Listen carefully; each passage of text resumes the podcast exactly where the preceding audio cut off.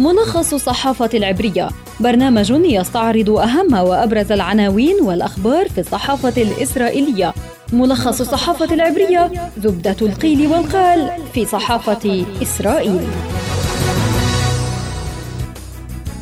تحياتي لكم مستمعينا إليكم ملخص الصحافة العبرية. معكم في الإعداد والتقديم وعبر شبكة أجيال الإذاعية خلدون البرغوثي وإليكم أبرز العناوين التي تناولتها وسائل الإعلام العبرية صباح اليوم.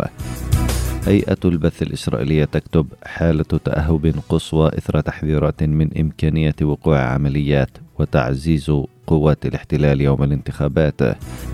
والانتخابات ستكلف الخزينة الإسرائيلية مليارين وستمائة مليون شيكل. في القناة الثانية عشر أيضا انتخابات في ظل إنذارات من وقوع عمليات والأمن يرفع حالة التأهب. هآرتس تعنون مما يخشون في إسرائيل عندما يتحدثون عن التشويش على عمليات الاقتراع. وإتمار بن كفير يعلن رسميا أنه سيطلب تولي وزارة الأمن الداخلي في الحكومة المقبلة.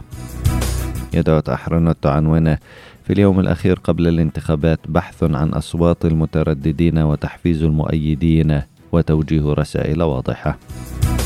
إسرائيل هيوم تعنون الناخبون العرب مترددون بين الأمل واليأس والتقديرات أن نصف الناخبين لن يشاركوا في الانتخابات. معاريف تعنون قبل الانتخابات بيوم واحد المرشحون يواصلون البحث عن المقعد الحاسم. وفي موقع والله انقلاب في البرازيل لولا دا سيلفا يفوز في الانتخابات الرئاسية على جاير بولسينارو ويعود للرئاسة. وفي اليوم الأخير قبل الانتخابات الأحزاب تكثف رسائلها وتوجه نداء اليائسين للناخبين يقول موقع والله. ركزت وسائل الإعلام العبرية على الوضع الأمني وورود نحو مئة إنذار بإمكانية وقوع عمليات بعد يومين من العمليات في الخليل وأريحة في ظل انتخابات الكنيست. وتشهد إسرائيل حالة استنفار وتأهب قصوى تحسبا من وقوع عمليات في يوم الانتخابات. ودعت شرطة الاحتلال من يحملون رخص السلاح من الإسرائيليين إلى حمل سلاحهم يوم التصويت.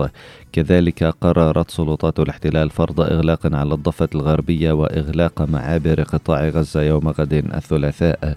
وعن عمليتي الدهس قرب أريحة أمس قالت هيئة البث الإسرائيلية إن منفذ العملية تواجد في الشهر الأخير بشكل شبه يومي في المنطقة وكان موجودا فيها قبل العملية بساعتين.